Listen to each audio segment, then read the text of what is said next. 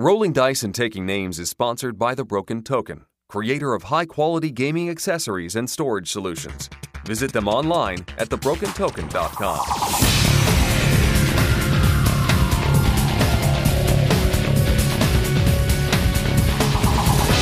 Wow, this episode is packed. I better get started.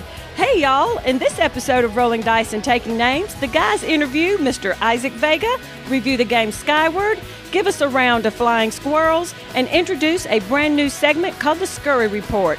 Whew, barely made it.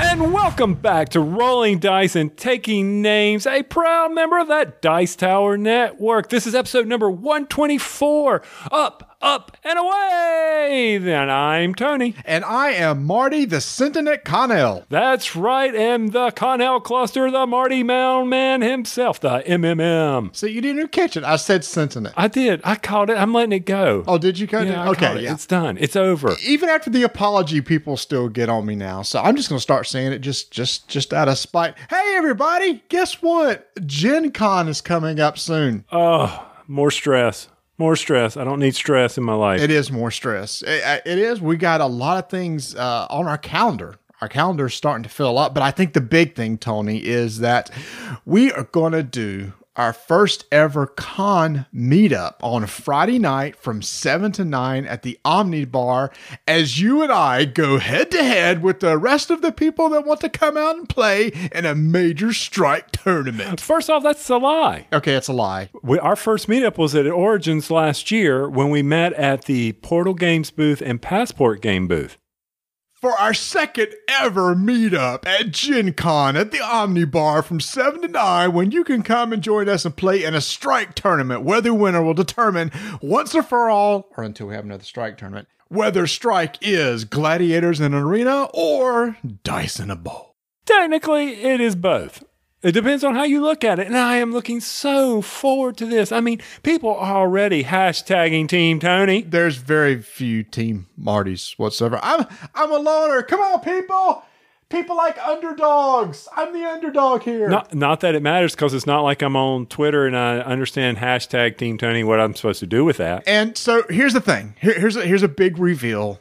Tony and I have decided that you know at the at the end of this tournament, basically we're gonna have people play until there's like an ultimate champion at the end, and that person will decide, hey, uh, we're gonna start calling this, you know, the gladiators uh, in arena or dice in a bowl. So gladiators in arena is Tony, dice in a bowl is me. So whichever one you choose, the other person, the next day on the vendor floor on that busy, busy Saturday at Gen Con, that person will be wearing a squirrel onesie. That's right. If Amazon has them in the right size, we will be wearing them. Please, Amazon, be out. Please. Dude, you ain't got anything to worry about. It's me. It's going to be me that has to wear this thing. And it's going to be hot. dude. They're, What? They're going. They're going to do it in spite of me. I can see it right now. Now, if Rodney wins, oh, you are so in a squirrel outfit. It's Rodney Smith from Watch It Played, who is uh, currently doing a. Um, Ind- is it Indiegogo this time? He is doing an Indiegogo. Okay, back to us. We're enough of Rodney. Back to us. Uh, you know, that's a good point. People may want to see you in the squirrel onesie. I know. Could you imagine the size of that squirrel? That's a big squirrel. And we're going to be out like for everybody to see because we're doing two major events on Saturday. Oh. Because Saturday morning at 11 a.m., Tony and I will be in the Dice Tower booth. There, uh, shaking hands, meeting people, uh, giving out moon pies. So if you want to come by and say hi, one of us should be in a squirrel onesie. So you can come by, just hang out with us and uh, chat for a little bit. And we'd love to see you at that point. Please, American, lose my luggage. Please, American, lose my luggage. I hope that thing doesn't take up a lot of space in the luggage. oh, I hope not either. Now, wait a minute. So we're there from 11 to when? Uh, 11 to 12. 11 to 12. And who else is in that booth with us at that time? I have no clue. I don't remember. I thought it was looking. Tom. Is Tom not going to be in the booth with us? Because if he's Sure, I, I don't know. Because if he's there. I'm So- heckling so him. There's this. I'm heckling. I don't know. Pe- People are rotating in and out of around the booth. Eh, eh, They can see those people anytime. This is true. This is our hour at the booth where they can come by and hang out and, and talk to us. I hope. Maybe. The hour of power. That's right. Power grid. the hour of power. And hey, and if that's not enough, at one o'clock, in the Passport Games booth. We will also be hanging out, and one of us will still have a onesie on. Can we take it off from 12 to 1 since it's going to be so hot, or we have to leave it on the entire time? I want you to take it off because I don't want any barbecue sauce on your squirrel outfit. Where's the barbecue sauce coming Probably in some food truck that we're going to go quickly go eat at and then come back into the show so we can make it to Passport. So we're going to go to uh, Passport Games, and they have kindly, uh, going have kindly. I, I don't even I can't even speak English anymore. I'm so excited. For everything that you purchase, wow, let's try that again. For every game that you purchase, no, that's incorrect. incorrect. If you make a purchase at Passport Games from Tuesday, Oh, no, Lord. that is incorrect. If you make a purchase at Passport Games from Thursday until Saturday at 1, you're going to be entered into a drawing to win some games. And we're going to be there at 1 o'clock drawing names out of a container. Uh, where we're going to be giving away games, and you'll be you'll want to come to that because you must be in attendance to win. Uh, Passport Games is is going to be putting up a lot of their new games that are going to be coming out. One that we're actually going to be talking out this episode called Skyward. So if you want to have a chance to win some games, uh, make sure to go buy a game from Passport Games, get entered into the contest, come see us at one o'clock, and we'll draw some names and give away some prizes. That's right. And I cannot be bought to pull out your raffle ticket. Not that I could read them anyway, because someone else is going to have to be reading them, probably because they're small print raffle tickets. But anyway, more importantly, people, go buy Passport. If you buy a game, get a raffle ticket and show back up on Saturday at one o'clock when we start the amazing Passport RDTN raffle to get prizes. That's the best I come up with a name. I, I got to work on that name. Yeah, well, you know, it, it, it, it, encapsul- it, it. Gee, can we just start again? It encapsulates. Is that the word? Encapsulates everything that we want the, to be in the name. It's just way too long, like this episode is, going to be if we don't uh, Move on. if we don't get on the ball here. Hey, there is one other thing too. We're still working out the details, but Friday on uh, sometime in the afternoon, we want to do something with Portal 2. We've contacted Ignacy. Love that guy. He's got some, uh, you know, he's got have First Martians there. He's going to have, I believe, the Cry Havoc expansion is going to be there. So uh, we're going to do something with him sometime Friday afternoon. Still working out those details. It will definitely be in the next episode. But uh, before then, uh, we'll make sure to post it on our social media, which gives us a chance now to say, hey, make sure to follow us on Twitter at Dyson Names, Facebook, Roll Dice Take Names, Instagram, Dice and Names, and our BGG Guild 1589. Because as we come out with more details with all these events, we're going to post them there and have some reminders of what we're going to be doing because we want to see all your happy, smiling faces. Yes, we do. And we won't, especially Portal, I want you to bring Ignacy cookies so I can eat them. And then also, big, big, huge, mega thank you for 1,300 members in our Board Game Geek Guild. Woohoo! You did it, Tommy. You asked them and they came. If you people drop me below 1,300, that's just going to be sad. I'll just be sad. Yeah, so- so what are we going to do? It's like, oh, well, I guess we'll just have to come back and ask. Yeah, be sure. Yeah, that was really cool. Yeah, be be sure to ask for some Geek Gold if you need an RDTN um, badge. We'll hook you up there. If you already have an RDTN badge, hook us up. Hook us up. Yeah. Um, go out there and say, hey, I have an RDTN badge. How about some Geek Gold for a Moon Pie badge? All of that. That's awesome. We really do appreciate everybody joining the guild and getting in with the polls. Speaking of polls. We always have Yes. some awesome ones. Soft pretzels are killing it, baby. I, I never imagined that. I thought it'd be closer than that. But soft pretzels, everybody loves. Oh man, soft pretzels is where it's at. I'm all about the soft pretzel. There's so many ways to have a soft pretzel with. You can have sugar and cinnamon on it. You can have it with cheese. You can just have it with salt. There's, uh, I love me a good, uh, a warm or hot soft pretzel. I love going to those places in the malls if they still having like uh, anti Annie Ann's. Annie Ann's, yeah, where they make the home the pretzels right there in front of you and then they dip. Oh, good stuff. I love a good pretzel. Yes. So if you have any questions, be sure to do the Twitter thing. Don't do the Instagram thing. Do the BGG thing, and ask us. We'll be more than happy. But once again, we're very excited. Gen Con. I'll be there Friday, Saturday, Sunday. Same with Marty's there Thursday, Friday, Saturday, Sunday. We'll also be at the Secret Cabal meetup, of course, because we cannot miss that. That is going to be the happening place at the tow yard. Um, look for us on the vendor hall Saturday night. Saturday night. I'm sure we'll be irritating the broken token. We will. It'll be our goal, Marty and I, finally at Gen Con together, to see how many people we can irritate in a three day span. That's that's my goal. That's a good goal, dude. I know. I'm excited now. That's like a challenge.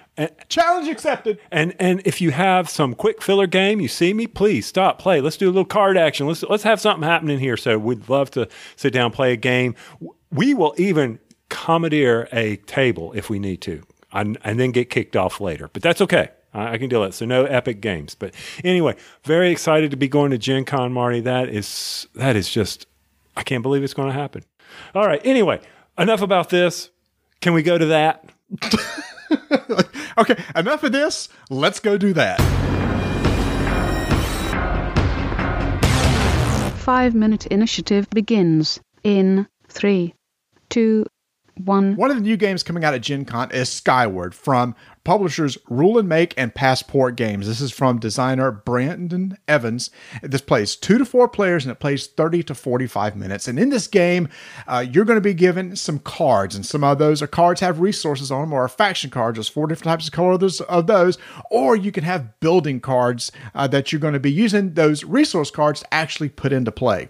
On your turn, you're going to put one of those cards into play. You have the choice to put one of those buildings into play for the purpose of building a little uh, little combo, a little city down there, so that at the end of the game you want to have the most points possible. Because Tony, as typical in this game, the person with the most victory points wins. And while that main mechanic of just playing a card on your turn is pretty simple, it's how you get the cards. It really makes this game shine. Yes, I couldn't agree with you more. That strategy of having someone who has this marker to go, okay, I'm going to deal out X number of cards depending on the number of players, eight for a two player game and ratchets up. But either way, that person has to divide them into stacks and they've got to make each stack as tantalizing for everyone. They can't load it up because if they load it up, the, per- the person who divides it gets the last choice. So you really got to balance that out. Now, this is, could be an AP issue for players where they're sitting there, oh, I need to do this, this, move it around.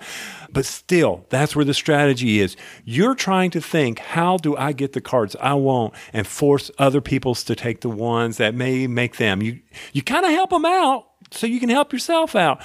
And then they do silly things like take the stack you don't expect them, like you did against me, but that's okay. I understand. Oh, or make sure you drop the marker on the right pile. Either way, I love that strategy. I like that mechanic in this game, Marty. Uh, again, it is one of those things. If you're the one dividing the piles, you might be able to see what strategy people is trying to uh, uh, incorporate. Different factions have different types of strategies. You'll see where some cards synergize with one another, and you may see this. Wow, if he gets this card, he can create this nice little combo. Where maybe, for example, he can get cogs. Uh, there are these cogs, these tokens that count as wild card resources, and you can use those on your turn to put cards into play. You can also get cogs by uh, taking the the pile with the token on top of it. When you divide the piles, you drop a token on top of one of the piles.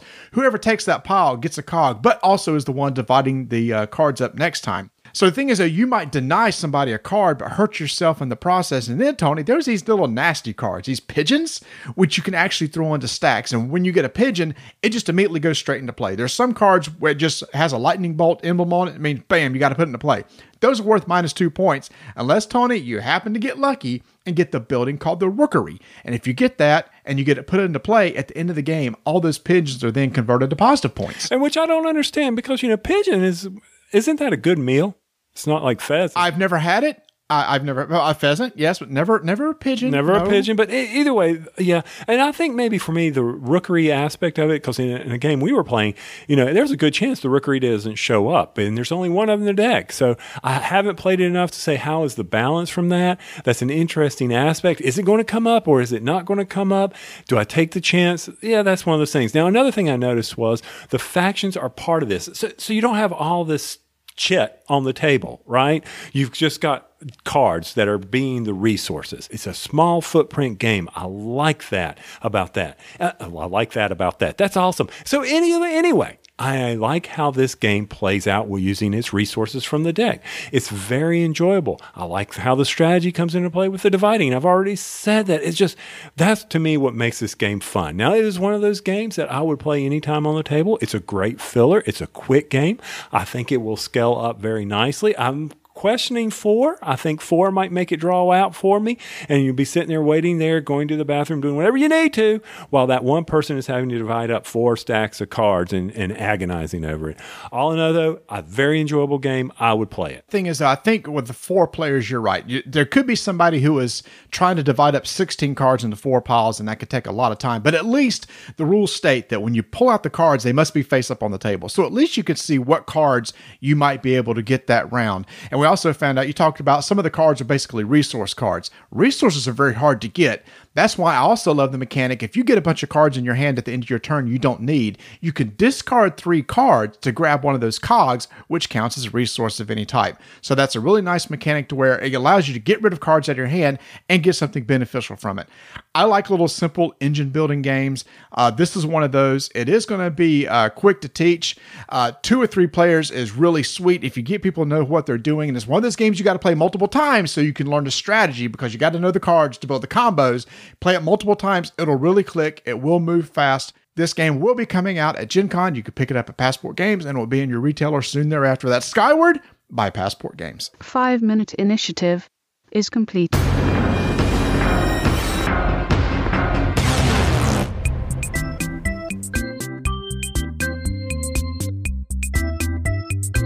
Gen Con is just around the corner, and Portal Games has a special offer to where you can pre order Robinson Crusoe and First Martians and pick it up at Gen Con at your convenience. And I love that because when the doors first open Thursday morning, it is a mad rush to get to the booths that you want to get your games before they sell out. Well, this way you ain't got to worry about it. At your leisure, go get the games you've pre ordered from Portal, such as Robinson, First Martians, and you ha- got to worry about being trampled by the masses. So, to do that, you can go out to their website at portalgames.pl to the Gen Con 2017 and Portal Games special offer page.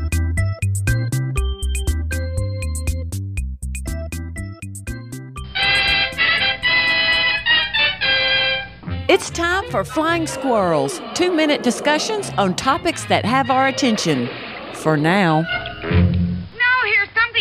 you'll really like. Welcome to Flying Squirrels. This is where Tony and I will take some topics that we're interested in talking about, but we don't want to take too much time dwelling on them, so we give each of us two minutes per topic. Tony, do you have your topics ready? I guess. Sheesh, real prepared there. Okay, Thank how you. About I, how about if I go first? That'll give you two minutes to at least think about it. Okay. Please do. Okay, here we go. First topic. It was just announced that hobby games market made over 1.4 billion dollars in 2016, and that sounds like a ton of money. Because well, 1.4 billion dollars is a lot of money, and it's it's been growing at 20. That's a 21 percent uh, increase over 2015. And as exciting as that sounds, board games is still very much a niche niche hobby because Tony video the video game market of 2016 made over 30 billion dollars as compared to 1.4 so even though we're growing it is not nearly as big as the video game market. What was interesting too is how they broke down uh, the hobby games into multiple categories. They broke it down into collectible games, non collectible miniature games, hobby board games, hobby card and dice games, role playing games. And what's interesting is I did a little bit of math uh, before I uh, got on here and determined that of the entire pie, 1.4 billion, the board, cards, and dice games only make up 30%. So this big Gen Con that we're going to, or most of it's going to be board games, it's still only 30% of that total hobby market. 52% Tony is collectible games, which is like Magic and and Magic. That's Yeah, the biggest Magic one. Yu-Gi-Oh, Pokemon. Can you believe it's still that much? Board games is still just a drop in the overall market. I'm just glad it's still growing and we haven't seen the bubble burst. Well, hopefully not. All right. So recently, when we've been doing a lot of game reviews, yeah, I know, a podcast about game reviews, Marty and I have been opening up some boxes, and inside the boxes, there have been the base game and then the expansion. Okay, this confuses me. And a lot of things confuse me. And y'all people who've been listening to me for a while understand that I'm very easy to be confused. But what I don't understand is why, if you have an expansion, why, how can you call it an expansion inside of a base game? Shouldn't an expansion be in another box? Why isn't that just part of the base game? The base game is this, and here's another way to play. This is an advanced version. You can't call it an expansion.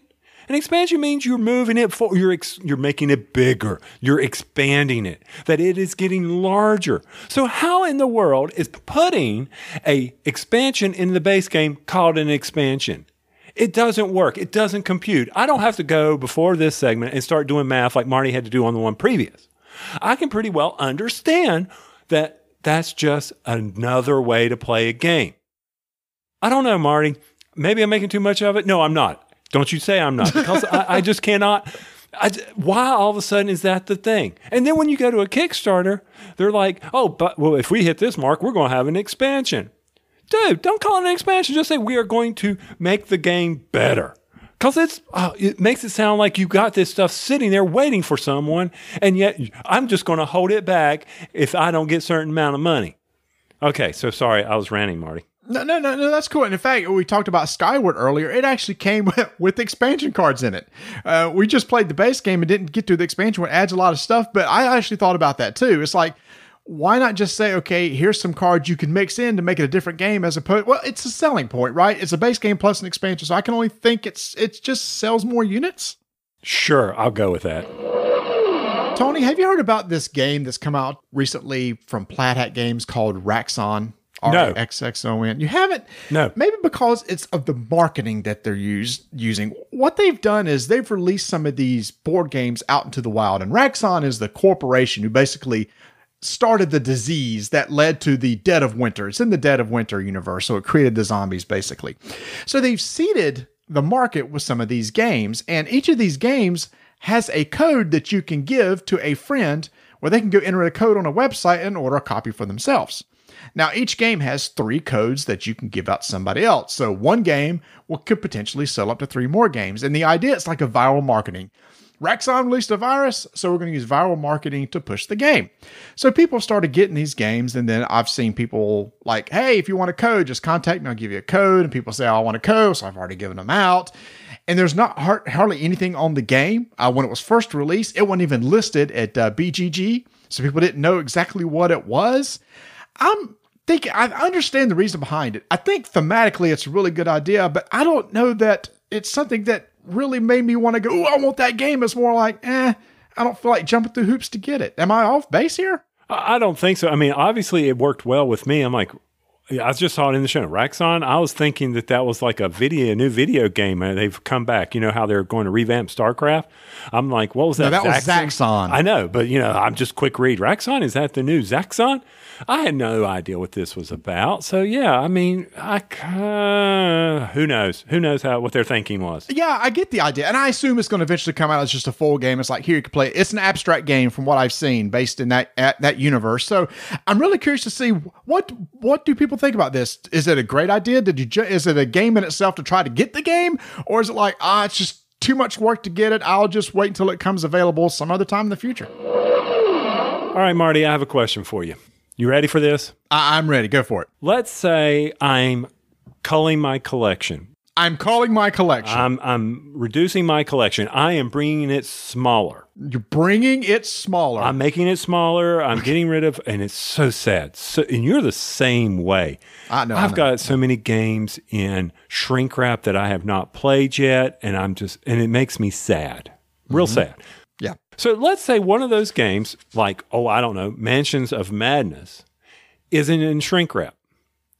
And I go out and I post and say, I'm willing to sell my Mansions of Madness plus the two expansions for $50 right now because I've only played it a couple of times and I'm done with it. No one seems to like it around here. Whatever. I'm confused. You said it was still in shrink wrap. How'd you play it if it was in The, the shrink wrap? expansions are, but not the other one. Or I could Oh, okay. to Well, the thank you. I'm left just- mine. okay. So it is the base game's open. Okay, go ahead. The base game's open, but everything else is. Anyway, if I go out there and advertise that Mansions of Madness is $50, am I in violation of the MAP policies? I know because you are a secondary market, or your third, thirdary market, tertiary market, quadrary market. I don't No, know. It's not you because it's only it only affects retailers. Well, am I not a retailer by selling? No, Is a retailer no, not a seller No, because, I don't you have didn't get it through a license? distribute. You didn't get it through a distribution channel. You bought it, so now you can do what you want to. You own it now. You do whatever you want to with it. Okay, because Lord knows I don't want to be violating any silly map agreements here. You know, Now, I, Asmodee does have long-reaching arms, so I could be totally wrong on this, and I'm gonna have to come bail you out of jail soon. So I get just test the water, see what happens. that's true. Uh, I don't know, but anyway, I just wanted to check that out with you as I call it down. That I'm not going to be in violation of any map policies by posting and advertising at a lower discounted rate. I think you just wanted to use our show to try to sell your game. Got me. A few weeks ago, Chaz Marler of Pair of Dice Paradise released this video where he talked about ways to shuffle cards. Now, Tony, you and I have talked about this, right? A few times. Uh, yeah, I know. It's been over and over again. He talked about the ways of over uh, hand over hand type shuffling or overhand type shuffling and uh, riffle shuffling. and I said it right. I didn't say rifle. Uh, riffle shuffling and how statistically riffle shuffling is better, blah, blah, blah, blah. And then he goes on to say he found this annoying way that me, moi, shuffles, and that's by doing pile shuffling, where I take cards and make a bunch of different piles and put them all together. And he calls this the Connell clusters. Well, I don't think Mr. Marler knew what he was getting into when he said that. I thought, haha, I'm going to get Marty and everybody's going to be on my side.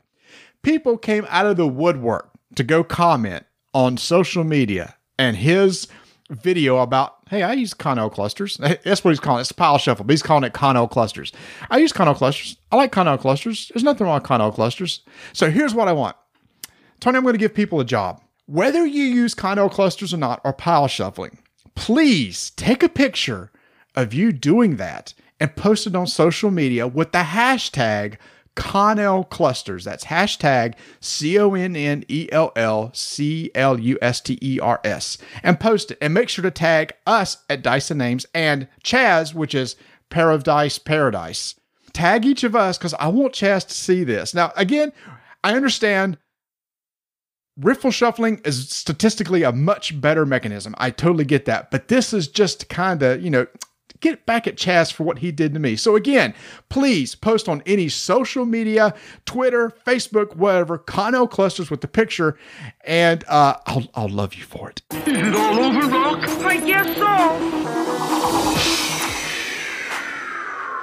We are so excited to have back to our show from Plaid Hat Games, the vice president of research and design, the man, the myth, and I would call him a legend, Isaac Vega. Isaac, welcome to the show. Aw, thanks, guys. I appreciate being here. It's always a blast. Wow, I gave him that big old intro and it was like, hey, thanks. you know, it's uh, I gotta eat in a few minutes. So There it is. There's the Isaac Vega laugh that we all come to love. Oh, come on, dude. Where's the energy? Bring it up some because I, I, you know what? I just ended my workday. All right. I didn't get that. I didn't get that dinner buffer. Yeah, we're actually holding him back from dinner right now. So oh, so man. yeah. Oh man. Uh, I've been busy. That's where I've been. Been very, very busy. I, I'm sure you have. And Isaac, uh, we got we just got tons of questions to ask of everything. This it's been a roller coaster for I'm sure for you guys in the past year with your acquisitions from F2Z and then Asmodee, and then I'm sure people's been pinging you with all sorts of questions on games like uh, you know a, a dead of winter follow up and ashes questions so we are just going to uh, start tossing some stuff to you that people actually said hey would you mind asking these questions to isaac when you have them on All so right. Let's we're do going it. to do that Let's dive in. All right, like I said, let's just look at some history here. So, uh, you guys about a year or so ago uh, uh, was purchased by Asmodee North. Yep. It was announced at Gen Con last year, and everything went through in October of last year. At Gen Con, you had your big release of Seafall, and it seemed like Plaid Hat was just man, it was just constantly stuff coming out from you guys and so many updates. But then after Seafall, things seemed to tell tail off a little bit. And it's like, where is Plaid Hat? Where's all the new games and everything? So, it was that just a rough transition for you guys? Well, it wasn't so much of a rough transition. It was just um, we have a lot of stuff going on, and trying to figure out who's dealing with what and what's going on where. And Asmodee is a much bigger company than F2Z, so just meeting the people that work there and what they're what they're responsible for and what we're responsible for and all of those things. It's it's a transition. Anybody that's been through um, that kind of that kind of uh, thing has no uh, knows that it's a it's a big deal, but it has been a fantastic one. We are we are so happy to be working with Asmodee. They have treated us absolutely wonderfully, and we are just we are just you know working on a whole bunch of stuff that we're just not quite ready to just start talking about everywhere. But luckily, that time silence is going to be ending very soon. Am I going to see a plaid hat logo on a box, or are we? Is plaid hat keeping plaid hat? Yeah, of course. Yeah, Okay, we are okay. still we are still our own company. Uh, we still have you know the plaid hat logo. We are still in keeping in with our brands. What's nice about both of the transitions that have taken place is that both of them have very much wanted us to be plaid hat games. They don't want us to be something else. And uh, you know, the, all the original team is here, and then we've actually grown the team quite a bit over the last uh, year. We have Jerry Hawthorne on full time, the designer of Mice and Mystics. We brought on a new graphic designer, um, and we also have a full time writer now, uh, Bistro, who's done a lot of writing for us in the past and was also the designer of Dungeon Run. So we are we are growing. We are we are um, still you know doing what we love to do, and we're luckily getting the opportunity to do it even more effectively than we would have been without without these other companies' help. Now you said that uh, there's a lot of projects that you said that are coming that you can't talk about, which means this is going to be a really short talk. um, no, I know one that has been talked about and you've been putting on your website since uh, spring is I just forgot the name. It's uh, Crystal Clans. Yes. Yeah, so tell us a little bit about that. What is that all about? So Crystal Clans is a dudes, on the cards on the map uh, kind of uh, board game, much in the same vein as our you know flagship product, uh, Summoner Wars. What you're doing here is that you're actually taking up different. Um, you're taking a different clan. Uh, each player will start with a different clan, and each clan has like its own little uh, abilities that they'll be able to use. And what's neat about this game is that you have this energy track that you're able to use to pay for cards, putting them on the board to move your units around. But every time you use um, energy on that track, it goes over and pushes towards your opponents. So then your opponent gets to go ahead and use the energy that you go in ahead and use, and you're constantly pushing back and forth. So you're trying to manage, hmm, how do I go ahead and put out the cards that I want to go ahead and use, um, but without giving my opponent a big swing on his next turn. So it's really neat. Uh, we're planning a lot of different factions coming out for this game. We have a, an amazing artist uh, named Martin Abel who has been doing a phenomenal job on this game, and uh, Dave and Kendall knocked it out of the park on the graphic design. It's you know it's it's a really uh, something that we're really strong with, something that we'd like to keep doing. Are these dudes and cards on a board type of games, and uh, we're really proud of Crystal Clans. All right, so there's one down. So you talked about that. so No, we're gonna try Tony, hold on. Tony, I'm surprised. Did you not catch the mechanic that he mentioned? Yeah, I did, but I, I I don't want to dwell too much on it because then if it waits for another year, I'm going to be like, oh, No, no, st- st- stop. This is what we've been talking about. We've been wanting that Lord of the Rings CCG mechanic where one side can put it do as much as they want to do, but for everything they do, it gives their opponent the chance to respond with the same amount of uh, resources. I, I understand that, but once again, it's not here yet. Don't get my hopes up here and then crush me later because, oh, wait, it's, it's been, wait, designed. the vice president of design has decided that it will be held on. Uh uh Don't do this to me. Don't tease me. We are going to be releasing it very soon, and there will be demos available at Gen Con for you guys. Nice. All right. So, hey, you better have us a seat at the table, Isaac. Run, uh, run fast. Yeah, I definitely want to check check that out. So that's that's cool to hear. That that's uh, coming soon. Hopefully, hopefully 2017. I would love to talk about dates, but not at this time. Gotcha. I understand. but soon, soon. Okay, fine. So, I mean, obviously, I mean, when, when we first saw Isaac come on the show here or to for the interview, I was like, no wonder they haven't been around. He's been on sabbatical. You should see this beard, people.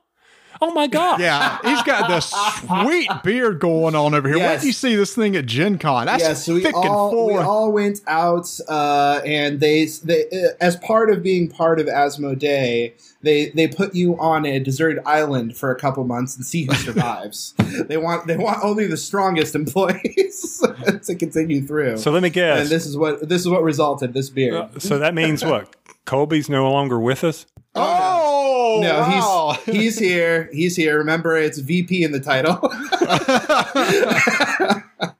Now, obviously, another white elephant that's in the room, and it, it's right there. It's taking up a lot of space. Is everybody wants to know what the heck is going on with Ashes? Now, Isaac, you know from day one, from a couple years ago when you showed me that game at Origins, I was absolutely blown away.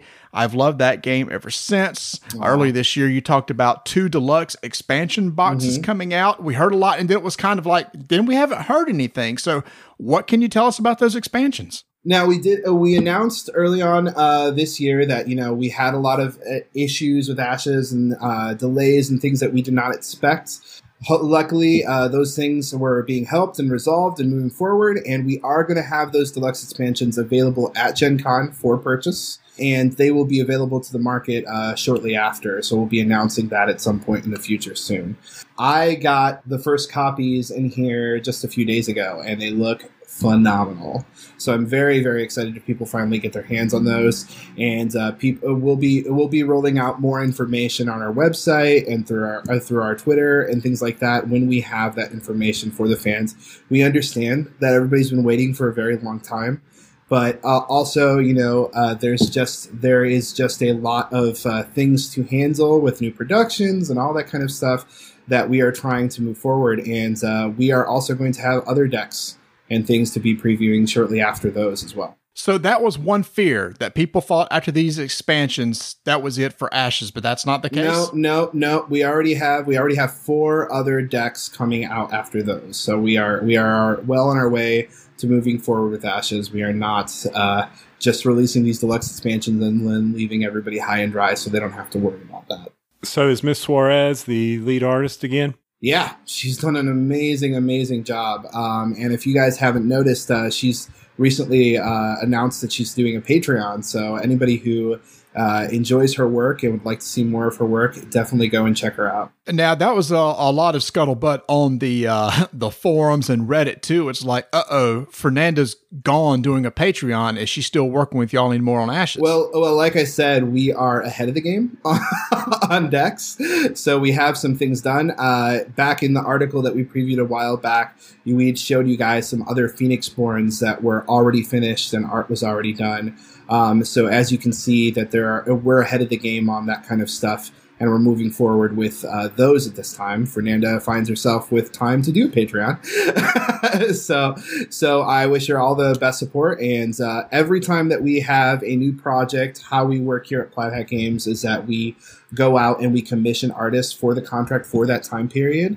And then that when that time period is finished if we have some other work for them we go ahead and start right away. If we don't we go ahead and move forward with uh, we go ahead and let them know hey as soon as we're ready to start back up again and we have some more stuff for you. Here we go. And that's kind of how it works with all of our artists. So fernanda's finding herself with some free time right now and she's doing her own thing. Okay. So my question is, did you have a lot of backlash from the errata that y'all put out? Errata. errata um What's nobody- er- Hold on, stop. Hold on, hold on. You said errata. I, I, I gave us something for the show that I can have to apologize for another show. Okay. Thanks, Mister Sentiment. All right, go ahead. whenever errata is put out, nobody wants to see that, and me most of all. so yes, we did get some people that were upset uh, about the fact that you know things are changing, but we did it for the health of the game. If people are familiar with other LCGs or CCGs, um, these types of games sometimes run into those issues. There are so many different kinds of combinations in card games that sometimes, even with a large amount of playtesting, large amounts of, gr- of diversity in groups, um, we don't see everything, we don't catch everything, we don't notice every single problem. And uh, when the community finds those problems that end up going in their favor, they tend to exploit them. And what we were seeing with um, the Enchanted Violinist is that, hey, this is becoming a huge problem. It was going into every single deck. It was becoming becoming the issue that needed to uh, be dealt with. And when we decided to do so, we did so with heavy hearts. And believe me, I did not want to change anything, uh, but uh, we felt we had to, and I feel like it was the right move. And we are still trying to get those things out there to people in order. We're still planning on having an OP kit in which the Enchanted Violinist will be available in that OP kit, and uh, new productions of uh, the original master set will also have the corrected Enchanted Violinist inside of it as well, like we announced a while back. Oh wow! So that took care of the next two questions. Was was that OP kit still coming? And you're going to re-release the core set again? You can't talk of specifics, but at some point in time, that's your plan. Yeah, I can't I can't let you guys know about dates or anything like that. But uh, yes, the, those are all in the in the plans. All right, but but the idea too is that those kits will be able to get updated copies of the Enchanted Violinist for those of us who already have the original kits. Uh, for the original, I mean, the sets, original master sets, yes. correct. Yeah, yeah, perfect.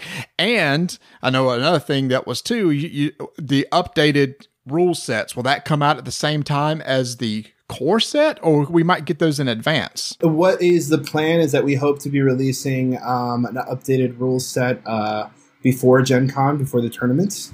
Um, so you guys will be seeing that. It's more going to be a format like an FAQ that's uh, updated, and we'll be announcing more of that information as we have it. Like any sort of rules or anything that we announce that's you know official from the company, we want to make sure it's been through its paces. We want to make sure it's been tested and talked about. So sometimes those things take time. And that's why you guys haven't seen anything like that out yet. So tournament? What? I know I wouldn't be invited. There's a tournament at Gen Con. yes, You could. You don't have to be invited. You just go sign up for it. You just go sign up for it. He's lost. There, there's n- Yeah, you found your card. You can go play now. Yeah, I did so well at last year at Origins and coming in last and carrying uh, just the prizes uh, to the place and carrying home nothing. yeah, that sounds like fun at Gen Con. yeah, that, that is true. Yeah, that, that did happen. you know, talking about ashes, uh, is there still? Is it pretty much been put to bed that this will not fall under the LCG umbrella? Is there still any talk of that potentially? Uh, it will not fall into the LCG umbrella. There is we uh, like I said, uh, Asmodee and Plaid Hat Games are uh, Plaid Hat Games and Fantasy Flight are two separate entities. We are we are Plaid Hat Games. We are our own thing, and uh, we are continuing as our own kind of brand. So we want to make sure that that doesn't get confused on the markets as well. So when Dead of Winter was released, Plaid Hat talked about how they were going to put it in different uh, settings, like space and things like this. This is going to be a short question, by the way, Mark, because I know I already know the answer. Is there still plans for that? There are crossroad games being worked on, and we will announce them when we can talk about them. okay, your turn, Marty. That was quick. I told you. Wait a minute, I didn't have another one ready. I thought that was going to be a long. Okay, then. I got another. one I got another one for you. Okay, you ready? We know, unfortunately, Tail Feathers didn't do as well as it needed to, but Mice and Mystics was always a strong one for y'all. Still some, mm-hmm. still a lot of play in that. Still, still good flow on and Mystics. Are we seeing possibly something on that front? yeah, and Mystics is still running as a wonderful juggernaut for us. Its uh, sales have done amazing for us, and people still ask about it all the time. Uh, the Mystics designer Jerry Hawthorne is actually going to be uh, showing off his new project at Gen Con that I would love, love, love to talk about, but that is a Gen Con spectacle release, or not release, not release, but preview uh, there that you guys will be able to see. Um, and he is very excited to show that off as well. talking about the games that you're going. So that's the two main games you're going to be showing there. You're going to be showing that, and you're going to be showing uh, Crystal Clans. And for new stuff that you can buy, it's going to be the new Ashes expansion decks at at Gen Con, right? Also, we will have um, uh, Crossfire as well, and uh, Dead of Winter Warring Colonies, as well as uh, people. We had events for Dead of Winter Warring Colonies, but uh, they, I believe, all sold out.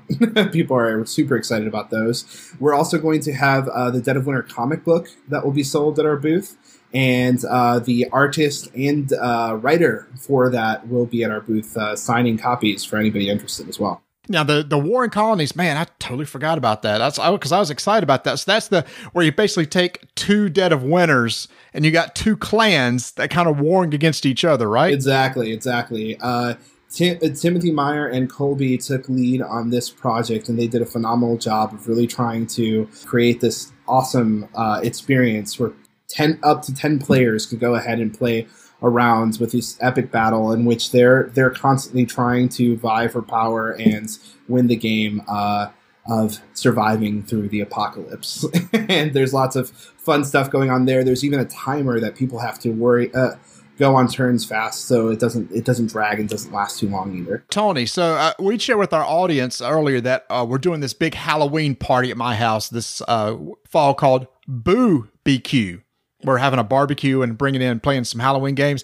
A 10 player game of this, Tony, would be a blast. yeah As long as there's not too much downtime, you know I'm in it. Because I mean, for me, it'd be like, okay, is that colony done over there? Well, what about? Well, he said he took care of the downtime. There's a clock. Both colonies are actually playing at the same time okay, I like that. That sounds good. So, how about? Uh, oh, I don't know. Uh, maybe Summoner Wars. there's no uh, summoner wars uh, content coming out at gen con sorry about that guys uh, for those of you interested but like i said for those of you uh, looking to scratch that itch uh, crystal clans is going to be right up your alley And we didn't go into detail, but tell us a little bit of detail about the uh, the Spectre Ops themed party game or social deduction game. Yeah, so Crossfire, what's really neat about Crossfire is that it plays in three minutes. So it's it's super I'm super in. quick, That's good. super super quick. Um, and what's neat about that is that unlike, uh, unlike a lot of other uh, social deduction games, you're actually going to be able to look at the cards next to you, next uh, uh, uh, the players next to you, and switch out cards. So you kind of have a little bit more information than most other um, hidden role games. And using that information in order to figure out who is the person that you're supposed to kill, who is the person that you're supposed to defend, um, really creates a lot of interesting chaos and a lot of uh, fun during that three minute time period.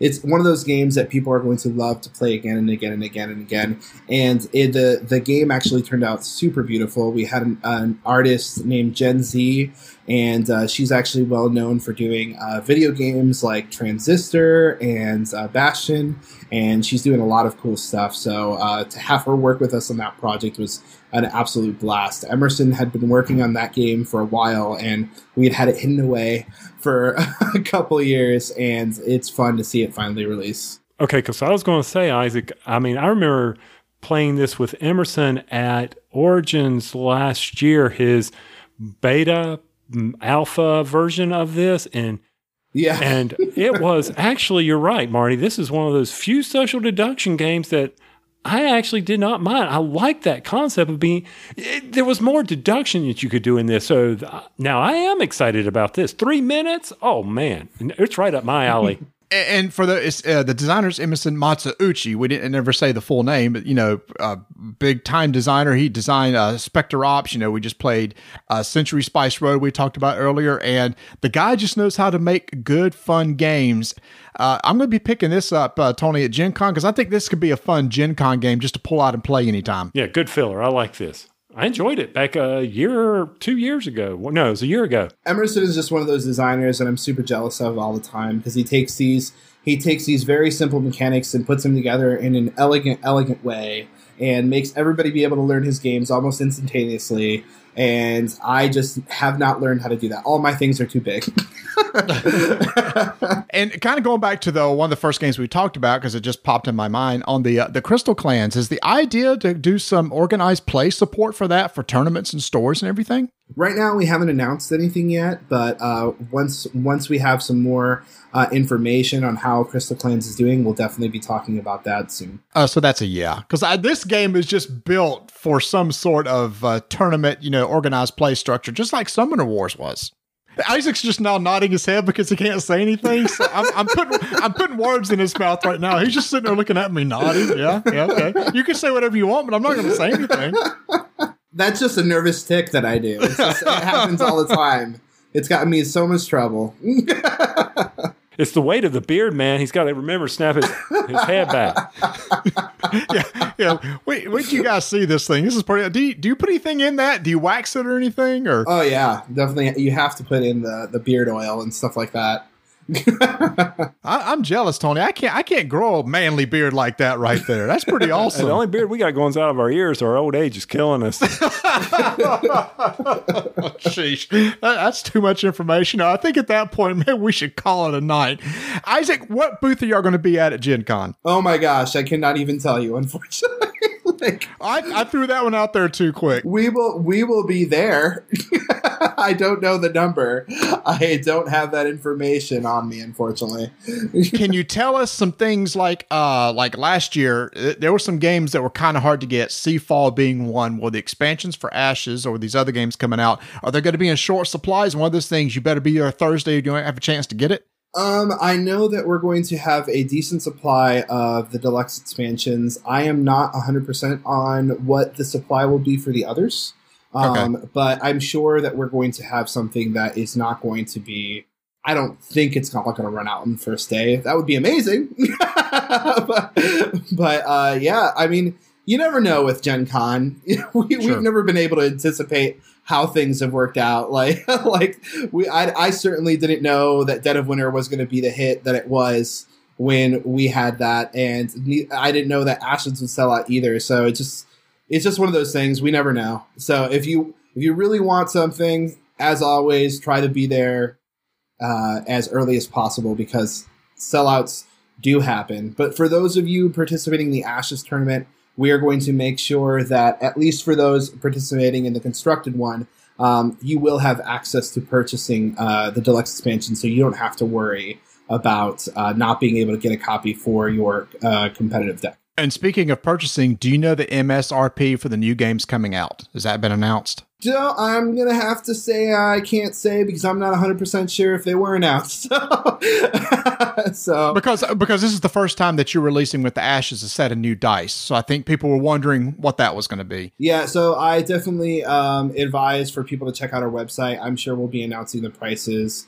um, either shortly before Gen Con on on there, or uh, we'll definitely let people know beforehand. And with your other products, like you've done in the past, you've allowed people to go and pre-order uh, and have it sent directly to them from Plaid Hat. Will that be the same with these games? Our pre-order system on some of our products is taking a little bit of time to set up. Well, there was some behind the website kind of stuff that we've been dealing with. I am unsure as to which items will be available for pre-order, but we do want to make sure that as many of them as possible will be available. I believe it was is going to be announced soon that Ashes, the deluxe expansions, will be available for pre-order after Gen Con, but I'm not 100% sure on that. So just stay tuned to our website and you will see that information. If you guys follow us on Twitter, um, you guys can definitely see us announcing uh, that information once it becomes available. Well, Isaac, we appreciate you taking time out of your busy schedule, coming down off the mountain and talking to us. Okay, I mean, we know you were in us about no, you can finally coming back in from the island, not the mountain, coming off the island. We appreciate that. I hope to be on these kinds of things more often very soon. so, so don't you worry. Um, and uh, you'll be seeing a little preview from me as well at Gen Con. So uh, Oh, teaser! We got a last minute teaser. Yeah, yeah. So definitely, definitely come by the booth and look at things because it's going to be a fun, fun spectacle for the eyes for sure.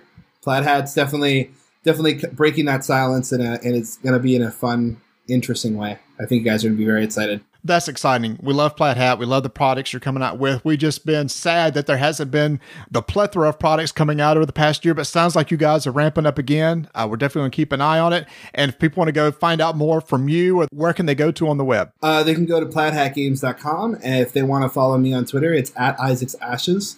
And uh, they can go ahead and reach out me to me by email at isaac at plaidhatgames.com. And there's also uh, the Twitter handle, I believe, for Plaid Hat is Plaid Hat Games at Plaid Yes, Hat at Games. Hat Games. Everybody follow there, like them on Facebook, and you can uh, stay up to date because Isaac has, like I said before we got on, he said, Now I've got to be hush hush about a lot of this. So it's not like we're getting any scoops here while we're off the air or anything either. So I'll be following your social media sites because I'm very anxious too about what you guys are doing. And we're excited to see you at uh, Gen Con, Isaac. Cool, cool. Excited to see you guys too. And other fans.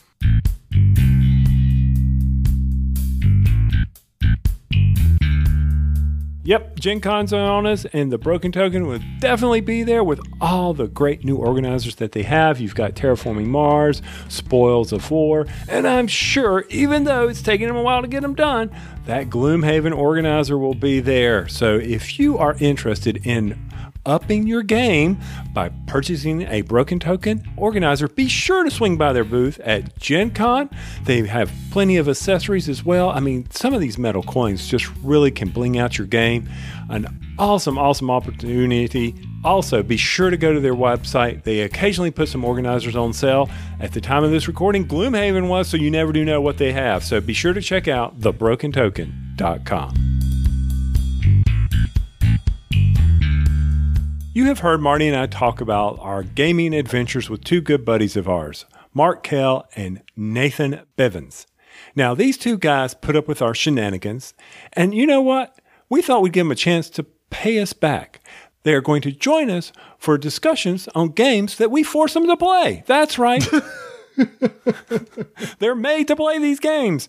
And it is a segment we're calling the Scurry Report. These guys know what they're talking about, and it's it'd be great to have a couple other voices on here, especially when we get together and we play these games. We have all these great stories and anecdotes, and we especially thought about using them as we want to delve into some more classic games to bring those guys on to compare how do those classic games compare to now. Now, the first game that we're going to be doing is not a classic game, but it's one that I think is going to be pretty interesting to talk about. That's going to be coming out at Gen Con. And people may wonder, Tony, what is a scurry?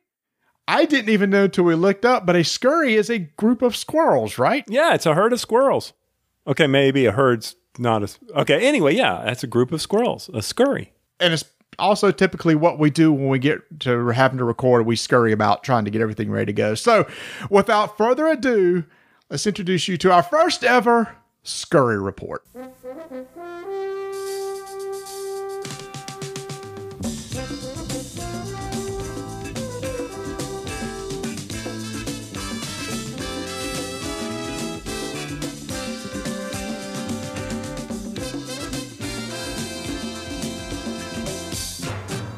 And joining us tonight in the Scurry Report, I have to my left is Mark Kell. Now, Mark Kell has been on the show before. He did the board game math trade with us. And I, my goodness, Mark, that must have been, oh, many, many, many, many moons ago, correct? That was that was a long time ago. And we appreciate you coming back on the show even after it's been many moons, right? Yeah, that was back at episode.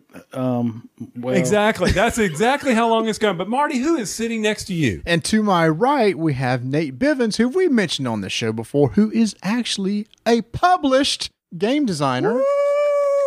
Thank you. Thank Nate, you very Nate, much. Welcome, welcome to the show. I, Nate, you, I say published, but you got some stuff coming out, right? That's right. Yeah, none of my games are actually out that you would know of yet. Uh, within the next year, you will. Can Can you say what they are, who they're with? Yeah, I can. Uh, th- coming out this fall from Quick Simple Fun Games, I have a co-design uh, with Robert Burke called Overpowered Arena. And later this fall, I think October timeframe, I have a game coming out with Foxtrot and Renegade Games called Sunday Split. Nice, nice. Now, the reason why we're having these guys on the show, and we've talked about these guys before. These these two guys become like our our gaming buddies, the ones that we sit down and try out these games with. And and Tony, you and I, when we review the games, we're like, well, you're always giving like thoughts and stuff that these guys have given. So we thought, why not I just have them on the show instead of stealing their ideas and stuff? They can just tell the audience. Or taking full credit for. it. Either way, I, you know, fine. If I can't take credit for their thoughts, that's good. Now, everybody's our gaming buddy. Don't don't Yes, yeah. people. I, I'm Don't- sorry. I, I apologize. These are the guys we sucker. I mean, we get to sit down and play a lot of the new games that uh, we get in to, in order for our reviews and we tolerate them on a weekly basis. That's what he's getting ready. That's what he's getting at. Yeah, that's that's what it is. It's they're gaming buddies because they actually put up with us. Yeah, and you know, tonight was amazing. First time ever, Mark Kell did not screw up a rule. Yes. The night's early. The night is early. for people who listen to our previous episodes, whenever we talk about somebody messing up something, more often than not, it's going to be Mark who did not hear a rule, but will claim that we never told him what that rule was. It's just been Lignos and, and Ethnos and Well, no, well, never mind, never mind. You mean Li- Lignos. Lignos? Oh, yeah, you're perfect for this show, man. Did you do that on purpose? So, so Mark, I do have a quick question, and thank you so much for taking time out from your busy schedule. Now, are you ready for Mega Moose God? Well, I'm getting there. I'll put it like that. Uh, as of right now, we've got 16 days to go. Uh, we open the doors at 6 p.m. on August the 4th. The escape room, we got play tested. You guys helped us out with that. I really appreciate it. That was last weekend, so it's good to go. Uh, we've got registrations coming in on a daily basis. Uh, we're hammering out the uh, albino moose prize swap that we're going to have going on. All of us have a very confused look on our face. Moose- Albino moose? The moose Yeah. cannot hide in the woods if it's albino. That's true. yeah, we're, we're going to do a, a fun little thing. It's just going to be, it's going to be like a white elephant type thing. At some point in there, there's going to be actions that people take also. And you don't have to bring a game. We're going to provide the games for everyone. So basically, it's just a way to get a prize, and we'll do a little fun thing. In addition to several, we've got a Destiny tournament going on. Uh, we've got uh, several other tournaments going on. okay, you got stuff going on. All right, but more importantly, what was going on tonight is we sat down and played Summit, the board game. I'm glad they put the board game on the box because I would have been clueless without it being there. I think there were other games called Summit. I went out there and There searched on uh, Board Game Geek, and there was other things called Summit, so I had to put in uh, the board game. And this is by Inside Up Games and designer Connor McGoey, who is the like nicest guy in the world because he's Canadian. It's the, I don't know what it is with these Canadians. I mean, you know, everybody when you go to these conventions and everything, there's usually like uh, usually like you go and hug somebody. Hey, good to see you. And when you leave, you'll like hug them again. Connor, like every time I saw him at Origins, he could like, hey, buddy, and like gave this big old bear hug. So it's, it's just something that Canadian water. I don't know what it is. I don't know. He's actually got something on the board game that talks about being the oh, proudly Canadian. That's what's on the board game. It's proudly Canadian. Well, that's awesome. So first off, this game is a race up the mountain where you are trying to. We played it now competitively. Yes, there are actually two modes that two modes of this game. There's competitive and co-op, and the the co-op actually has a solo player mode. So there's actually three modes to this game: solo, co-op, competitive. But uh, we all said, yeah, we're gonna do some little bit of backstabbing. We decided to play competitive tonight. And with this crew, it's a good thing that we did competitive. Well, if anybody knows knows me, they know that backstabby is like my wheelhouse. I've never backstabbed anyone. right. Now, Mark is known for being the Cylon in everybody's uh, Battlestar Galactica game. So anyway, but anyway, we're racing. But more importantly, I- I'm amazed. But once again, this game was all about victory points. Oh, here we go. Just let it go. yes, most 95% of the games that we play are going to be decided by victory points. And that's important. So Why is it that important? Just make sure. If, I got an idea. Why don't we just assume it's victory points unless it's something different? It's much better if it's money. Oh, okay, that's a good one. It's point. totally different. totally different. So this game, as we said, has, has multiple modes and it plays up to six players. And in this, uh, uh, in the game, you are playing as was it mountaineers?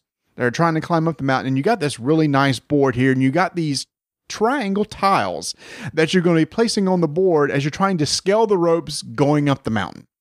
And it also it has this almost a Robinson Crusoe effect because there's these weather dice. And after your turn, you're going to roll some dice and you're going to resolve weather effects, whether it be blizzards or there's actually a sunny day. Sunny side. day on the mountain. Sunny Glad day on the mountain, yeah. Somebody learned. Yeah, so on your turn, you're going to have one of several actions you're going to do. You're going to use, uh, you're going to move up the certain amount of movement points that you have. You can place some new tiles as you go up.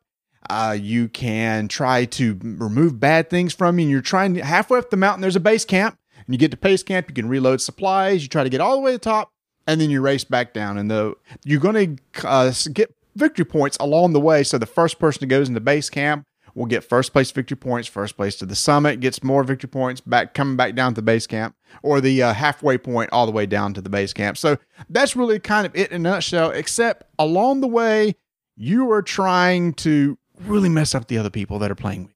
Yeah, you're messing up that karma, and there's a karma track that gives you victory points. So, I mean, many, many, many mechanics are going on here. Many, Many many, small or a lot. A lot. Okay. A lot of things happening here. So, now, of all these mechanics, Nate, which ones were your favorite, do you think? Um, my favorite mechanic definitely is the player board, and and what that does is it tracks your food, your oxygen, your weight, and your health, and ultimately your speed. What's really interesting to me there is the trade off. You're trying to decide whenever you start the game how much food and oxygen to take up with you on the mountain, but the more more supplies you take up with you, the more weight you carry, and the slower you go. As you move up the mountain, you're using some of your supplies and you're dropping weight. uh, and you're going faster and faster. Also, there are item cards in the game that we haven't talked about, and these are very powerful. They, but the more powerful item cards add weight, which slow you down even further. So the most interesting decisions in the game are how much supply, how you manage your supplies on all the different parts of the mountain, and then which items to keep. I have to say, I agree uh, with the player boards. I mean, whoever designed this, th- that was genius. I mean, that you move Yeah. everything and it's marked really well and laid out really well. So everything you move, it makes sense how you move the things below it. You know that you're carrying more weight or less weight, and then that affects your movement. So that's that's really well done. Yeah, thematically, I think that's one of the things that really jumped out to people. And these boards, uh, Connor did a really good job of getting these boards manufactured where it's like double layer uh, of cardboards where you got the little cubes like you may see in um, Terraforming Mars, except they're used to mark spaces on the board and there's they're actually indented. So it's kind of a scythe-ish. Scythe has the same sort of little in, indented Right, boards. And the Same thing here. yeah. So when you knock the board, cubes don't go flying all over the place. Now we'll have to admit, one of us here at the table tonight had trouble keeping up with his weight and his speed, and it's okay, Mark. I understand you not having to point that out that I was screwing it up, but that's all right. I, thank you for being kind to me. Now, what surprises me on my side is you said Canadian, and yet there's these karma cards that can mess people up. I thought this was supposed to be a nice game, but no, you can play and really mess people up. However, this group was kind. I, I don't get that. So I thought we were going to be playing with you guys, and it was just going to be just really messing everybody else up and screwing everybody else up. But Nate, what we found out was when we saw that karma is also victory points, we actually took it a little bit easy on each other. Yeah, the first, I'd say, quarter of the game, I was so excited about these karma cards I had in my hand. I was ready to unleash them upon uh, my enemies. And then I discovered they're worth victory points. Uh, none of the karma cards for me, or very few of them, really felt like they were worth the victory point loss until I hit the top of the karma track. Once you hit the top of the karma track at 12 points, you can't go up anymore. And so I was incentivized to use some of the karma cards to attack you guys. But until that point, if I was really trying to win the game, I just sat on my karma cards mostly. But if you could have played some negative karma cards to say kill off Mark, Oh yeah, that would totally have been worth it. exactly. Of course. So there's where you kind of say, okay, that reduces their ability to get victory points, and therefore you could be the lone man on the mountain. Now, Mark, you and I were the last to reach the summit, but yet you were the first one down. Well, that was because uh, I had a couple of cards that helped me like really move. When once I started down the mountain, I mean, I m- boogied down. Well, that's one of the cool things too. Thematically, Connor did a really good job with some of these item cards. You got skis. Didn't make any sense going up the mountain, but once you got to the top, you could use your skis and come down a lot quicker than you went right. up. They doubled my movement, and and that was after I even got a, a really late start compared to everyone else because I hit a place on the board where there was a crevasse. And I couldn't cross, and because of the placement of the tiles, I actually had to backtrack all the way back to the base camp and start over essentially when everyone else was already up the mountain a little bit. yeah, I was happy to see that even though you had such a bad start, like a terrible start, that you weren't out of the game. It wasn't like we knew who was going to be the winner halfway through. Uh, in terms of the race down the mountain, actually, in terms of victory points, we didn't know who was going to win really until the very end. And so there, the I mean, runaway leader is a funny joke to make, but there really wasn't one here. No, Right. I, I I mean, uh, Mark was the first one off the mountain, but didn't win the game overall Right. uh, because you did not. Uh, you know, you your placement as you were going up the mountain at the halfway point and the summit was behind a couple other people. Right. I was behind everybody going up the mountain. I was the very last one to make it to the summit, partially because of my late start. And then Nate it was contagious and I didn't want to catch what he had, you know, so that I couldn't go on that tile. So that held me up. So, so everybody kind of got a jump on me, but, but I did make it up as far as the movement goes because I was so behind on the victory points. I couldn't make that up. And I think Marty, for me, some of my my favorite part of the game was the event die and mm-hmm. creating the events. These events were were actually, even though they were mean, they were kind of fun. Contagious Nate. I Yeah. mean, you know, I had altitude sickness. I'm just like this is go or flip this card over. Oh no, now you've got a Crevasse? Thank you.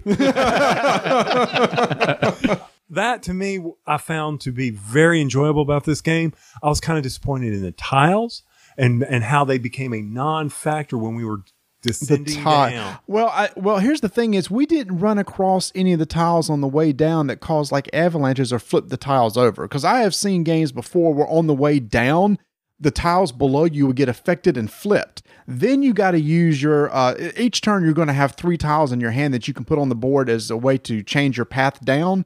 So in some games, I've I've talked to people where you had to alter the path coming down because the path going up's gone. Right. And I had a couple of the karma cards that when I was coming back down would have let me do that kind of thing. Uh, it would like flip a tile directly below me.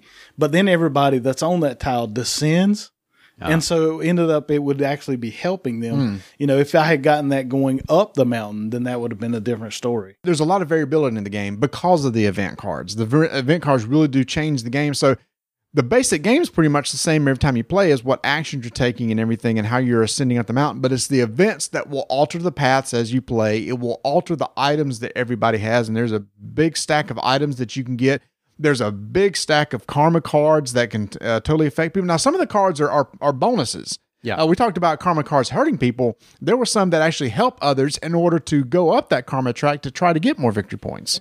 That's what I was going to mention when Nate was talking about them. Uh, I mean, yeah, you can shoot all the way to the top to 12 and then use them as you go down, but you could also use two, you know, and then gain one and use, you know, use one, gain two, and just do it kind of slowly and try to get up to the top two. Yeah, I agree. That's something I'd like to see on future plays. Is I would like to try to use those karma cards through the ascent uh, up the mountain a little more liberally than I did, and then see if I can make up the lost karma along the way down. Right. Because once you max out of that twelve, you really have limited yourself on what your hand options are and and kind of your gameplay style. Although what's nothing cool about the player boards I was looking at them, they're they're asymmetric. So Yeah. they they're not. Uh, everybody has a little bit different. Everybody has a unique ability, and the way that the stats are laid out on the card are different per Yeah. person. And on the uh, uh, on the rule book, they have a they have a he did a great job of on your first game set up your characters like this. But what's really cool is is before you start at the mountain, you can decide how much oxygen you want to carry, how much food you want to have, but you'll be negatively impacted by the weight that you're going to carry. So you can make all these decisions before you even start the game. Again, another variability of the game. Yeah, and that's something I'd like again I'd like to try on a on future plays is how I set up my player board, how much supplies to take up the mountain like I mentioned. I'd like to go lean one time and try to make it to the halfway point and then reload or maybe you load up and then skip the halfway point and just try to make it all in one go. And then also, you know, with the base game, you draft the item card. That would be really interesting to see, you know, how you draft uh, very powerful cards with heavy weight or kind of some minor cards, but that don't cost you any weight. That's what I did when I went up the mountain. Uh, when I reached that halfway point, if you remember, I could only move like three when I came out of there because I was so heavy on my uh, on my food and my oxygen because I didn't want to stop on the way back down because I knew I had the sled. I mean, not the sled, but the skis, and so I wanted to be like, okay, I can just zoom through there and I don't have to waste a turn there. And it, it worked out, but it didn't win me anything. So. And for me, I mean, I had the character that looks like Yzma from um, The Emperor's New Groove. I believe that's correct. Oh, let me see that card. All right, you want to see Let me see. Hold. Does it not look like Yzma? That looks like Yzma. That's pretty good. Yeah. Nailed it. Nailed it. Maybe the character's wrong, and someone can correct me on a future episode where I have to apologize again. But I mean, overall, in the point spread, I thought for sure, looking at as we were going up in the position tracks, I thought for sure our point spread would be greater than it was. Mm-hmm. But I mean, it was what nineteen to uh, what'd you win by Marty? It's 19 to 26. 26. Yeah, it was something like really that. tight. Yeah. yeah. So, you know, you never really know on the runaway, was there a runaway leader? I kind of began near halfway down my descent. I'm like, I'm not even close in this game. There's no reason for do that. So I'm just like, how can we, you know, do something to hurt people to go back down? And I said, you know, it's not worth it. Yeah. So I, I thought I was way behind, but Well, well, I- I, was I will say that if you looked at the karma track, like if I had kept my karma at the top, then I could have possibly won the game. Yes. But you did. So, but I did. and you may not have finished first if you hadn't used some of those karma cards to get there. Yeah, is like, also true. remember you you basically passed me because you uh, hindered my movement uh, one time on the way down. You cut my speed by two. Right. And let's face it, backstabbing's better than winning anyway. I- I've played BSG with you before. Yes, that's that's correct. So I mean, for me, I I think overall was Summit's a very entertaining game. I enjoyed trying to figure out how to put the tiles down because I stink. You're talking about you're talking about the uh, tiles with uh, the ropes. with the ropes, them. yeah. And we didn't mention this. You know, certain ropes cause you to Mm. spend oxygen. Good Some point. are slippery and they're um, harder for you to climb up. That's a neat aspect to it. I like how he did that with the colors of the ropes. But you know, I'm over here with spatial relations, going, okay, which way does this go? This go? So that in itself was a game to me. Just trying to figure out how to put the ropes together, and then y'all completed the path for me. I didn't have to worry about that. I, I do like another aspect of the game we didn't talk about as far as the as the weather die. There was actually one side of the die that was a blizzard, Right. and every time a blizzard occurred, it affected everybody on the board unless you happen to be in a camp. But there's a blizzard track on the side of the board, and actually, if you have 14 blizzards, then the game is over. Right. Everybody uh, dies and basically just count up your victory points right there. So there's almost like this other element that the game is playing against you, but as you're also get, playing against the other players. I will say that I, I did use that to try to kill off Nate. Yeah, I was uh, really close to dying. It Yes. was at Right. the top of the mountain. I reached the t- summit first, and I was very low on health. I was low on supplies, and everybody was looking at me like a bunch of sharks circling. Well, I was I was hoping if I took away all your food and your health was so low that there would be blizzards rolled, and then you would you would die out because of it. But it, ultimately, it didn't happen. Yeah, I got lucky on a few rolls. That is one thing. I mean, this is a this is supposed to be a fairly light, fun dice rolling, event laden take that game. So I mean, I I got lucky. I survived off the top of the mountain. I probably should have died. Poor strategy and whatnot, but you know, better lucky than good sometimes. yeah, And I like how the car you're playing these karma cards, and the dice could just come right back and slap you.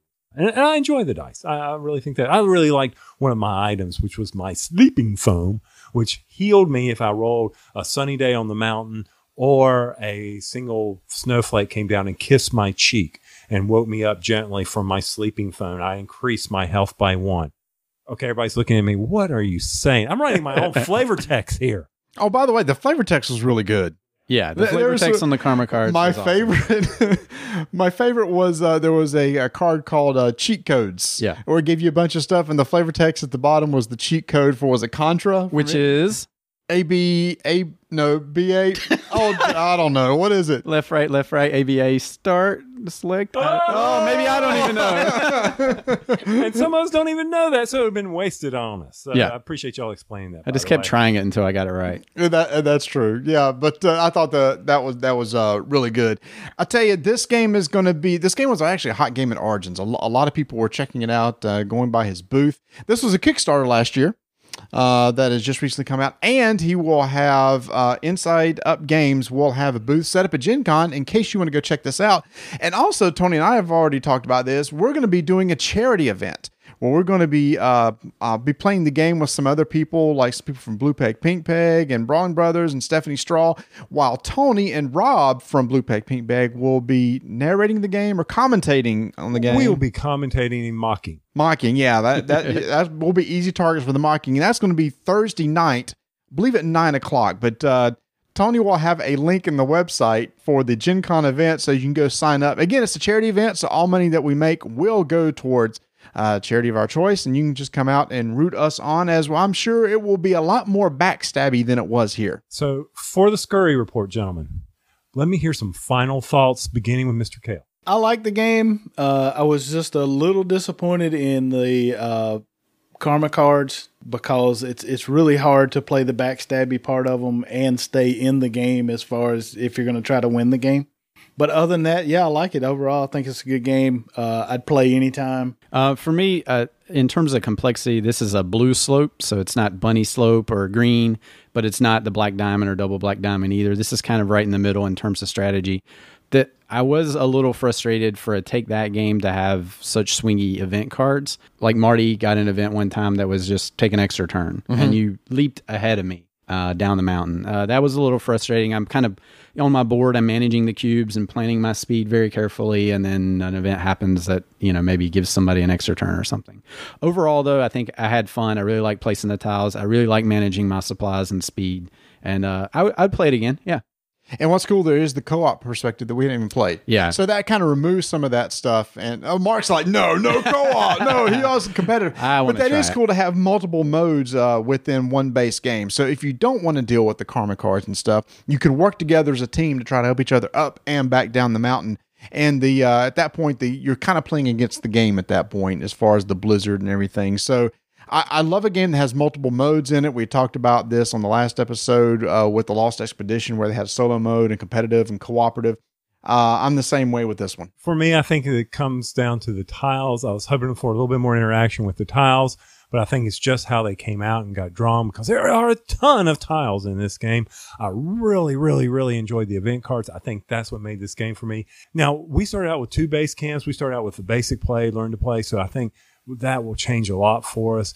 Oh yeah, this is this is just like a first game impression. So this really isn't really a, a total review or anything like that. It's just like here's what we felt. We, we played it. We said let's pull out the mics. Let's talk about it and uh, and just Fun get game. everybody's feelings. Oh yeah, I mean Great it's game. kind of an interesting mix between a Euro and Ameritrash, and I think all of us are more treating it like a Euro, but I think you could totally play it like more of a Ameritrash game too, where it's like yeah, Yeah. I'm just trying to screw over the other person too. I think you could too. And and I wouldn't. I would like to try it on the harder harder versions. You know, to see how that goes. That is kind of cool too. That he has uh what one, two, three, four different like levels of difficulty, four or five different levels of difficulty, and uh, that's neat too because you can make the mountain longer.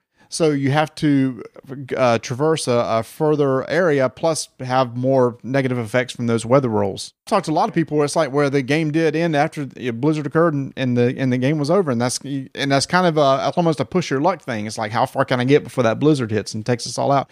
And as the the higher you go on the blizzard track, the more food and oxygen you're going to lose along the way. So it, it's really brutal. Yeah, I could definitely see this if you do a higher difficulty level, almost being like Clank, where the push your luck is there with the supplies, especially. This one was fairly forgiving, but you could definitely get uh, halfway up the mountain and die and hope you have enough points, or try to play it safe and go slower down the mountain. Gentlemen, thank you so much for coming on for the first uh, Scurry Report. Mark, again, when is Mega Moose Con? And again, Mark is heading up that convention that we'll be excited to attend in a few weeks. That is uh, August 4th, 5th, and 6th. Uh, it's in Richburg, South Carolina, and you can find out more about it at www.megamoosecon.com. And Nate, tell us again about your games coming out in the fall. Uh, I've got uh, Sunday Split from Renegade and Foxtrot coming out in October, and OP Arena this fall or winter from QSF Games. And the best way to reach me is at Nate Bivens on Twitter. Thank- Ooh, what's your Twitter? At Mega MooseCon. Nice, real easy to remember. And what do you find me on Instagram? At Mega MooseCon. do you actually use it or do you like Tony? You just take a picture every so often? uh, I take more than Tony, but not much. Oh, okay. so basically, you take two a week. Okay, I, I got it. Gentlemen, thank you so much. Can't wait to have you get on in the future. Yeah, thanks a Yeah, lot. thanks so much for having us. Well, everyone, that's going to wrap up another episode of Rolling Dice and Taking Names, where we got to look at a few games, introduce a new segment, bring back a favorite old segment. Yes, I cannot believe that the Scurry Report's going to be around. I so hope you enjoyed that. Hey, please, please, please give us some comments either on the guild because Mark is over there. He will chime in periodically on our guild, and also, So is Nate. So yeah, that's right. Nate's over there as well. And don't forget, um, for those of you coming to Mega Moose Con, got some bad news, Marty. I know what it is, and I, I, I, I don't even want to hear it. I'm, just, I'm not even going to listen. Okay, then put your fingers in your ears. So I'm going to apologize for those coming down to Mega Moose Con. My daughter has decided to celebrate her birthday, not on her birthday weekend, but the weekend after, which is Mega Moose Con. So I apologize. I'll be there Friday night, but I'm going to miss Saturday, and that's killing me. Absolutely killing me. I cannot believe she did that to me. Kids, what can you do with them, Marty? Oh, I it's your fault. You had it. I know. What can I say? At least I didn't have three. Got one. I can only do this one time. Yeah, yeah, that's a good point. Hey, we mentioned something else early in the episode too. We wanted to share with you.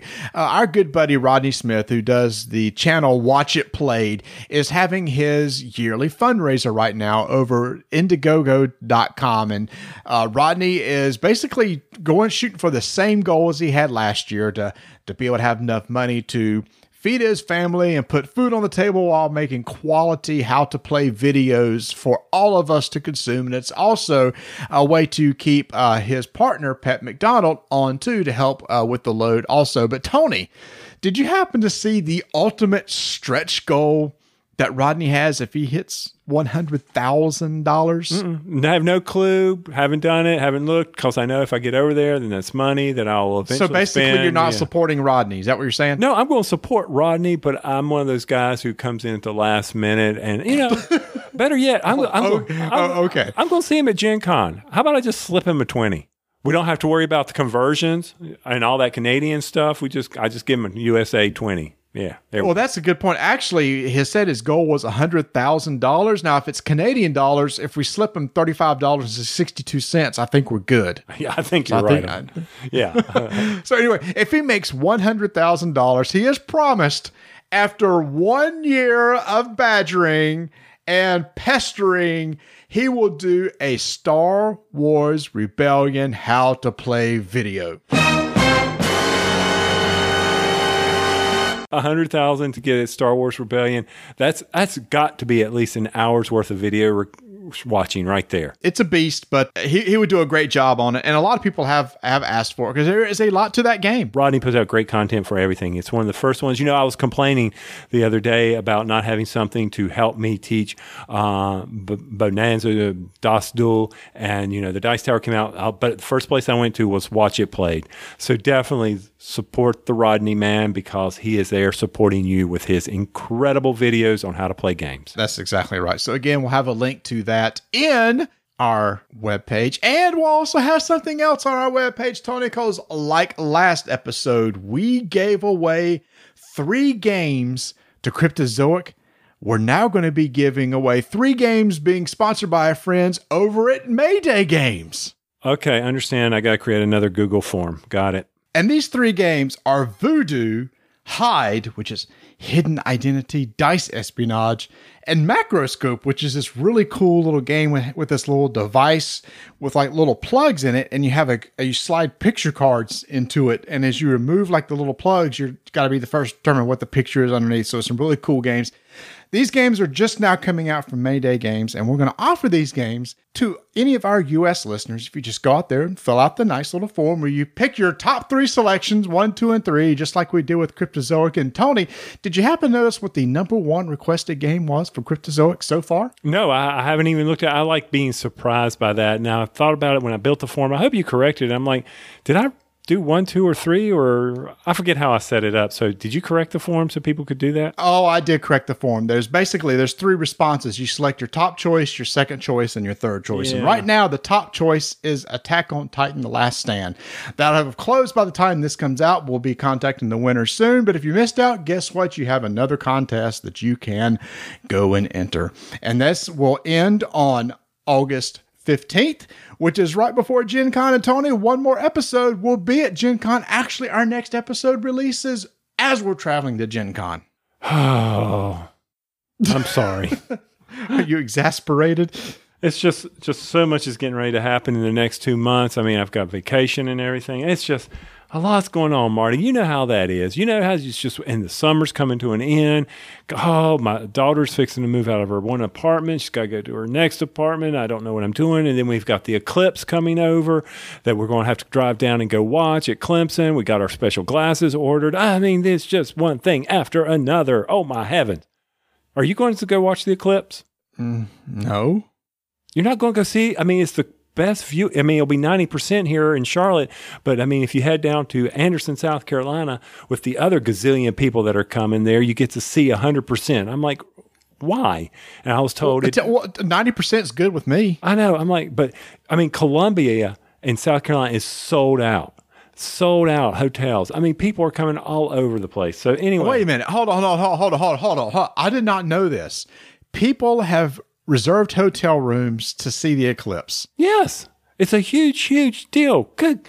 See, you're out there hearing about board gaming news and how well they're doing and things like that. And I'm over here on the solar system side, you know, things that could actually, you know, like the Armageddon where the meteor is fixing to strike the planet or something. But this is an eclipse. So anyway, yeah, the eclipse. I mean, there's so much going on. It's unreal. August is jam packed full, baby. It, it is. We're busy, but we're excited, and uh, we want to thank everybody so much, so much for taking time from their busy summer schedule to take a chance to uh, listen to us. And remember, go join our social meteors and our social guilty thingies, and uh, give us some comments, leave us some reviews on iTunes, and Tony, I think that's going to be it for episode 124. Yeah, let's go some roll some dice. And let's take some names.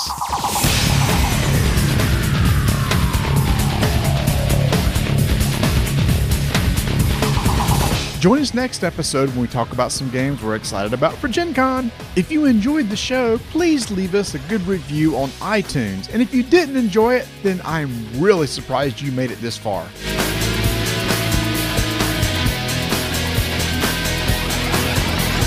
So in Skywards is when you're separating out the cards, is that a Connell cluster or a Marty Mounds? I don't know what the difference is. Oh, by the way, did you know uh, Chaz works for Passport Games? And I did send him a picture of doing the Connell clusters when I was uh, sorting the, the cards, and he did not appreciate it. Remember, that's hashtag Connell clusters. Get your pictures in. We got to see this. Let's drive Chaz crazy.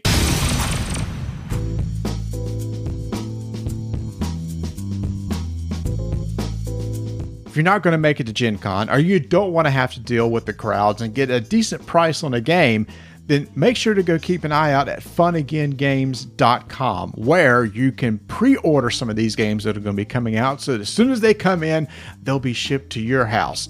What the games that you're excited for, just keep an eye out for them. In fact, you can add them to a list to let you know when they come in stock for you to pre-order. You could do so, and if you do and you're a member, you actually get a actually better rate on the pre-order. So again, to do so, go to funagain.com.